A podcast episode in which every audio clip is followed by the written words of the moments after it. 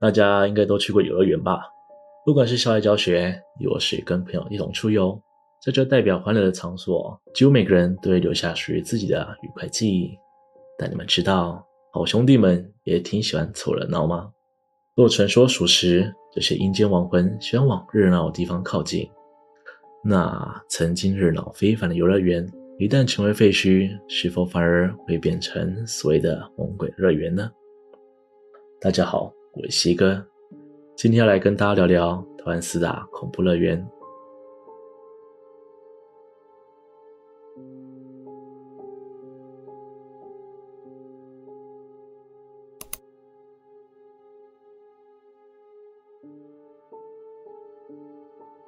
在新北市碧潭的和美山上，曾经有一个红极一时的游乐园——碧潭幸福乐园。幸福乐园建立于一九五二年，是全台第一座私人游乐园。在那个古早时代，用摩天轮等先进有趣的游乐器材，可惜之后因为经营不善而倒闭。虽然1983年重新开放，但依然无法躲避倒闭的命运。至于最后为何倒闭，有许多人认为这里早已遭到魔鬼占据，因此发生了几起严重意外以及许多灵异事件。而最知名的公安意外，据传当时乐园已经停业十多年，这里陆陆续续的进行拆除作业。一位工人前往拆除摩天轮，在执行作业时，早已断电的摩天轮突然启动，当场将这名工人压死。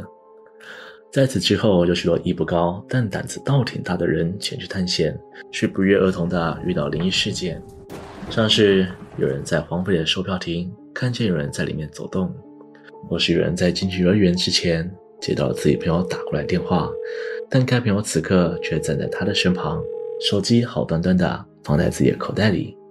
当年知名的灵异节目《鬼话连篇》自然不会错过这个地方。他们先后前往碧潭乐园两次。第一次探险途中，早已断电生锈的摩天轮，居然在没有风的情况下自行转动。而第二次探险，其中一位观众坐进咖啡杯做灵动感应，却在光球飘过之后，咖啡杯自行转动了起来，将里面的女孩吓得近乎崩溃。直到今日，幸福乐园也被划分为。碧潭文化观光发展的进程之一，陆陆续续进行道路与拆迁施工。有心思前去观赏美景的观众们，不妨试看看，是否仍能感受到好兄弟的存在。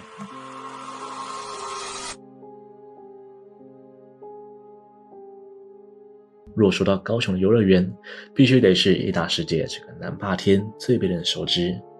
但在距离义大不远处，也曾经有个轰动一时的游乐园，它的名字叫。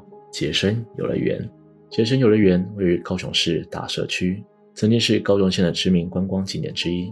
在这里有着南台湾最大滑草场，从画面中可以看到，这里除了滑草场、戏水区、烤肉区、空中缆车等游乐设施也是一应俱全，甚至是当年的知名相亲节目《来电五十》的录影地点。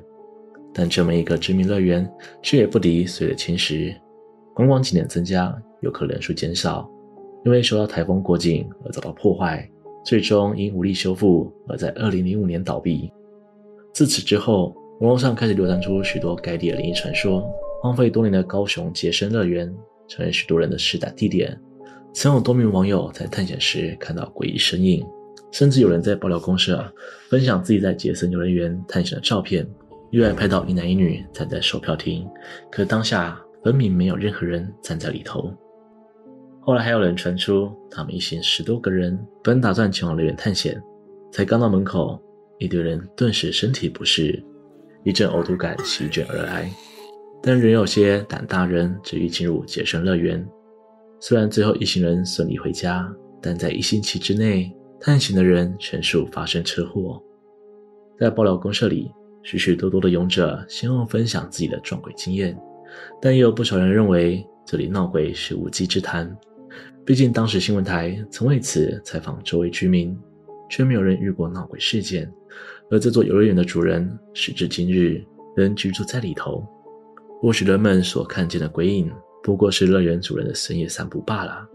总而言之，有兴趣的观众朋友，没事请千万不要去探险。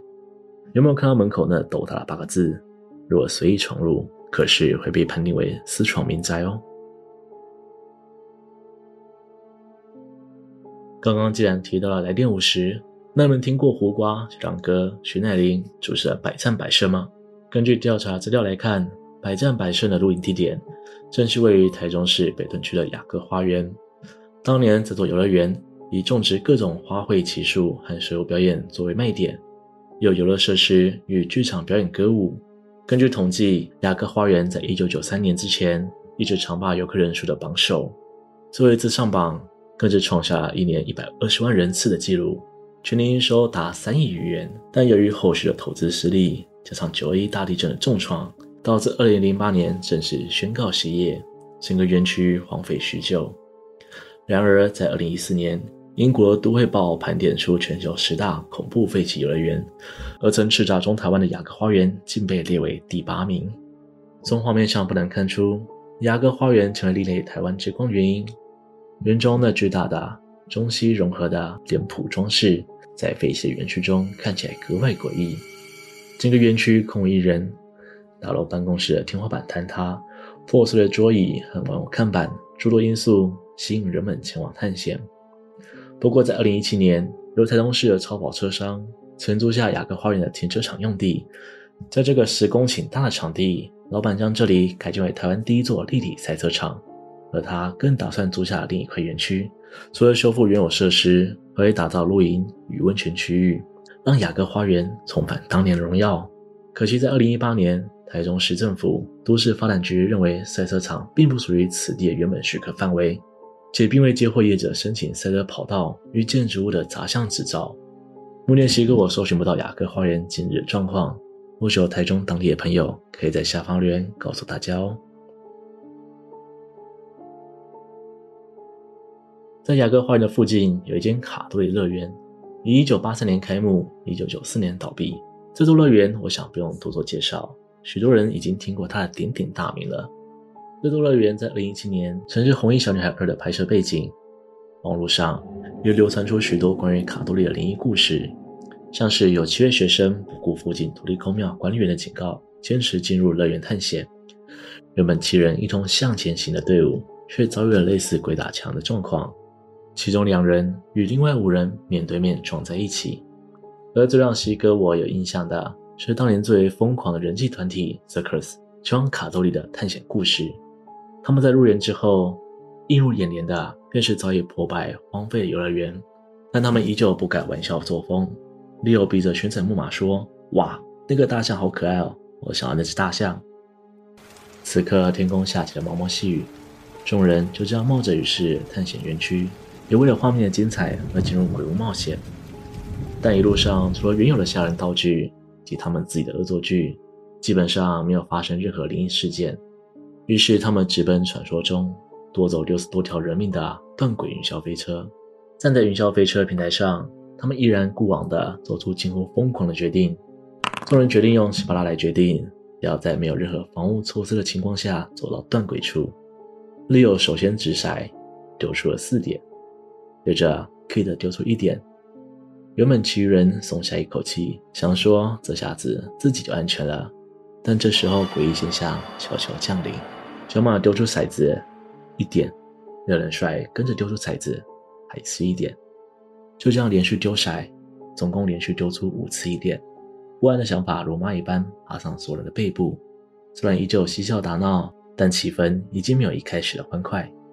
终于，廖仁帅丢出了五点，剩下就是 Kid 跟小马的命运对决了。Kid 幸运地丢出六点。看来小马将成为最终接受惩罚人。然而骰子落进碗空，清脆的撞击声停下之后，整场游戏便以点数四作为收尾。这么不吉利的数字当作结尾，让大家萌生退却之意。当中最铁齿的廖仁帅拿起骰子，靠近摄影机确认没问题后，随手丢回碗内。四点。他强压内心恐惧，把骰子再次丢出。这次甚至因为力道过大而弹出碗弓，依然是四点。再一次，还是四点。四个四点，极低几率的巧合在众人眼前呈现。最后，瑟克斯决定放弃这次挑战，赶紧离开这个令人不安的地方。可在下楼梯的时候，长肩廖仁帅突然停下脚步，摄影机拍向其他人的衣服。小马穿着骷髅头绿友穿着大象。Kida 穿着闪电，那一瞬间，所有事情串了起来。他们进园区看到了大象，下雨时打了闪电，以及刚刚小马丢出了四。而且那件衣服是某知名品牌的经典 T 恤，上面正正好好有四个骷髅头。这一集播出之后，引起了许多话题。但时至今日，四人私底下相处时，没有人敢提起这段过往。对了，记得西哥我一开始说的，好兄弟都喜欢凑热闹吗？事后灵异专家透露，当他们在进行游戏的时候，旁边有一大堆人在旁边看他们玩稀巴烂。今天的故事就分享到这里，欢迎各位一起聊聊幼儿园的记忆，或是听到幼儿园鬼故事。如果喜欢我的频道，请别忘了帮我按赞、订阅、分享，并且开启小铃铛，才不会错过我最新的影片哦。我是西哥，我们下次见。